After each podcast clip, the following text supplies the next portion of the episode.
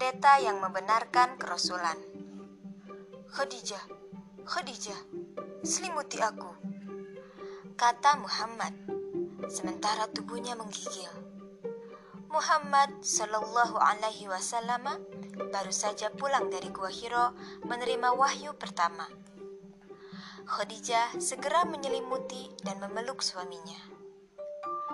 Tenanglah, hibur Khadijah. Setelah merasa tenang, Muhammad menceritakan kejadian yang dialaminya di Gua Hiro. Khadijah tersenyum. Bergembiralah dan tentramkanlah hatimu Demi Allah yang menguasai diri Khadijah, engkau ini benar-benar akan menjadi nabi, pesuruh Allah bagi seluruh alam. Allah tidak akan mengecewakanmu. Bukankah engkau orang yang senantiasa berusaha untuk menghubungkan tali persaudaraan? Bukankah engkau selalu berkata benar? Bukankah engkau senantiasa menyantuni anak yatim piatu? menghormati tamu, dan mengulurkan bantuan kepada orang yang ditimpa kemalangan dan musibah? Khadijah lalu mengajak Rasulullah menemui sepupunya Warokoh bin Naufal, seorang pendeta. Kudus, kudus, demi yang jiwa Warokoh ada di tangannya. Jika apa yang engkau ceritakan kepadaku benar, maka sungguh telah datang kepadanya Namus Al-Kubro sebagaimana yang telah datang kepada Musa, Isa, dan Nuh alaihi salam secara langsung. Seru Warokoh.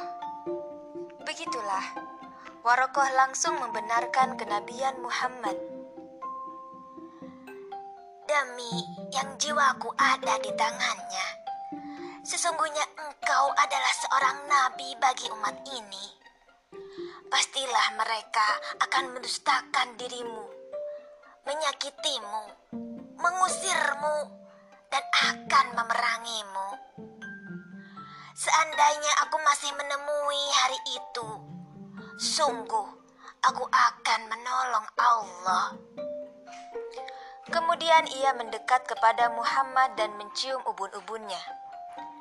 Rasulullah kemudian bertanya, "Apakah mereka akan mengusirku?" Warokoh menjawab, "Betul, tiada seorang pun yang membawa sebagaimana yang engkau bawa, melainkan pasti ada yang menentangnya.